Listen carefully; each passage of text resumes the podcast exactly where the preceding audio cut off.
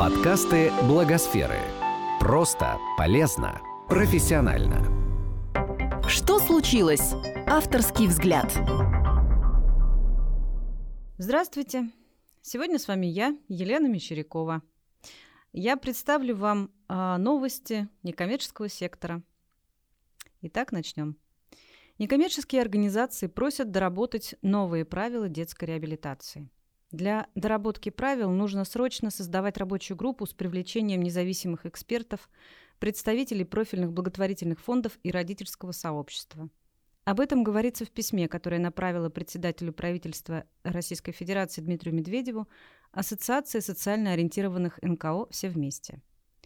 Недавно опубликованный проект порядка оказания медицинской реабилитации детскому населению – представители НКО считают принципиально устаревшим и даже опасным. Это шаг назад от эффективной эрготерапии, физической реабилитации и двигательной терапии, от доказательной медицины, от доступной помощи, отмечают авторы коллективного письма.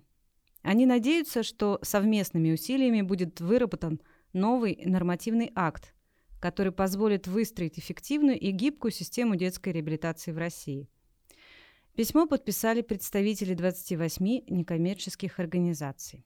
Я имею непосредственное отношение к этой новости, потому что являюсь членом рабочей группы, которая создавала письмо от «Все вместе», а также э, участниками нашей группы было разработано письмо от родительского сообщества, которое представлено на Change.org. Это петиция, которая на сегодняшний момент собрала уже более 78 тысяч подписей – а, и речь эм, в этих письмах о том, что нам, родителям, а, руководителям благотворительных фондов, а, физическим терапевтам современного толка, можно так сказать, совершенно очевидно, что тот порядок, который предлагается, нашим детям не подходит. И действительно нашу страну наверное, можно сказать, что на несколько десятков лет э, отбрасывать назад от развития физической реабилитации. Потому что уже многие пункты, которые в этом порядке прописаны, уже устарели. Та самая классификация международная а, по оценке а, состояния ребенка уже с 2012 года не используется в мире – реабилитация не должна быть курсовой, она а, должна быть максимально приближена к месту жительства ребенка. Реабилитацией а, может и должен заниматься родитель ребенка, обученный специалистом. Не нужно ездить каждые 2, 3, 4 раза в год на реабилитацию, нужно делать ее дома, заниматься с ребенком и максимально увеличивать его возможности, потенциал развивать. А, Еще один важный момент это то, что медицинская реабилитация, она необходима практически сразу после а, того, как нарушение произошло или был или стало понятно, что ребенку она требуется. А, тогда как в этом новом порядке указано, что реабилитация предоставляется ребенку только после того, как ему год, как уже выставлен диагноз. Очень часто детям не могут поставить диагноз сразу, а, или еще какие-то возникают сложности, или как в случае с нашими хрупкими детьми, просто не знают, как их, их реабилитировать, они же ломаются, как можно с ними заниматься физической реабилитацией. А, ну, вот важный момент, что действительно такая помощь, такая терапия движением важна именно а, с самого раннего момента, как только стало понятно, что у ребенка есть какие-то сложности. Поэтому я вас призываю к тому, чтобы вы зашли на Change.org, нашли нашу петицию и ее подписали. Это очень важно, и действительно с этим может столкнуться каждый. Transparency International R создает мультимедийную платформу о противодействии коррупции и гражданском контроле. Платформа будет называться Transparency Hub и решать две задачи – хранить знания и делать их доступными. Хаб будет содержать лекции и вебинары экспертов, библиотеку статей и монографий на разных языках, руководство, чек-листы и инструкции по практическим аспектам противодействия коррупции для новичков и профессионалов, обзоры новых книг, научных работ и инструментов осуществления гражданского контроля.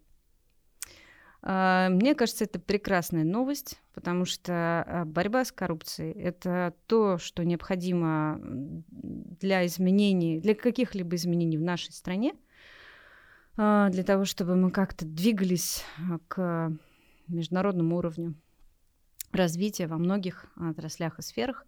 Нам в первую очередь требуется победить коррупцию – и в этом смысле организация Transparency International добивается значительных успехов. Здорово, что они двигаются дальше. И вот теперь у нас появится возможность знакомиться с этой темой более подробно. Очень здорово. Открыта регистрация на тотальный диктант. Акция состоится 13 апреля. Она охватит более 1100 городов в 80 странах мира. Для регистрации уже открыты 3100 площадок, на которых можно будет написать диктант. Традиционно это вузы, школы, библиотеки, музеи и концертные залы. Но в Северодвинске, например, можно будет написать тотальный диктант в роддоме, а в поселке Северо-Енисейский Красноярского края в отделении МВД. В этом году диктант будет проводиться в том числе на нескольких инклюзивных площадках. Благовещенский диктант напишут э, плоскопечатным шрифтом и шрифтом Брайля. Аудитории для слабовидящих людей будут организованы в Иркутске и Новосибирске. Полный список площадок можно посмотреть на городских страницах сайта акции.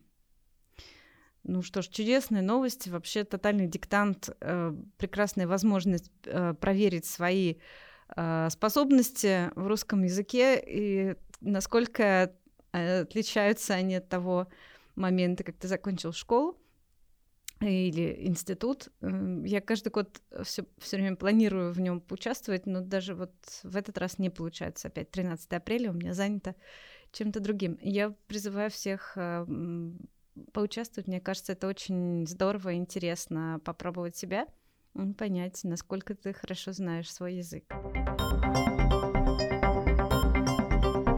Фонд «Наше будущее» открыл прием заявок на присуждение премии «Импульс добра». Ежегодная премия присуждается за вклад в развитие и продвижение социального предпринимательства в России.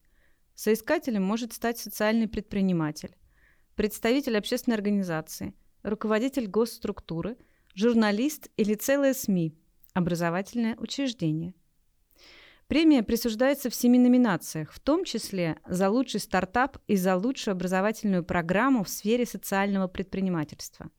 Заявки принимаются до 16 июня. А, что тут сказать? Замечательно, что есть премии а, в сфере социального предпринимательства. Это та область, которая нуждается в развитии и поддержке.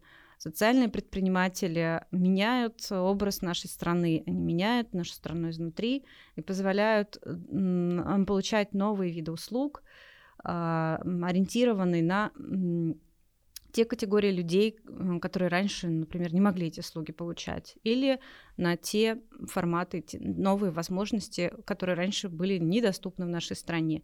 Мы знаем массу примеров социального предпринимательства, и очень здорово, что есть такая премия. Спасибо фонду «Наше будущее». Я думаю, что все достойные получат эту премию, а у вас есть возможность еще успеть подать заявку.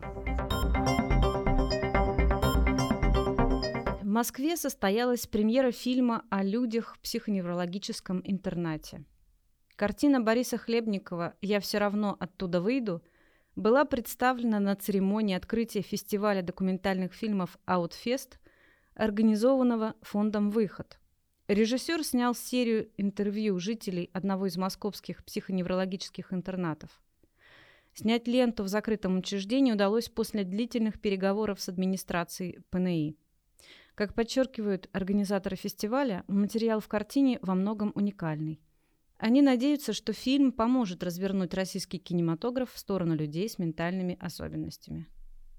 Чудесная, прекрасная новость. Нечего добавить. Действительно, очень важная тема. Очень здорово, что все больше об этом говорят. Очень здорово, что такие, ну, можно сказать, большие режиссеры, как Борис Хлебников, снимают такие фильмы. И э, прекрасно, что а, мы сможем быть еще более открыты этой теме. Э, эта тема еще больше откроется для всех остальных э, людей, живущих в нашей стране. Здорово, что к этому привлекается внимание, потому что очень важно об этом знать, э, для того, чтобы ситуация в людей, которых живут в ПНИ, менялась. Спасибо вам большое за внимание. Это мой такой дебют в этом качестве. Надеюсь, вам понравилось. Всего доброго. До свидания.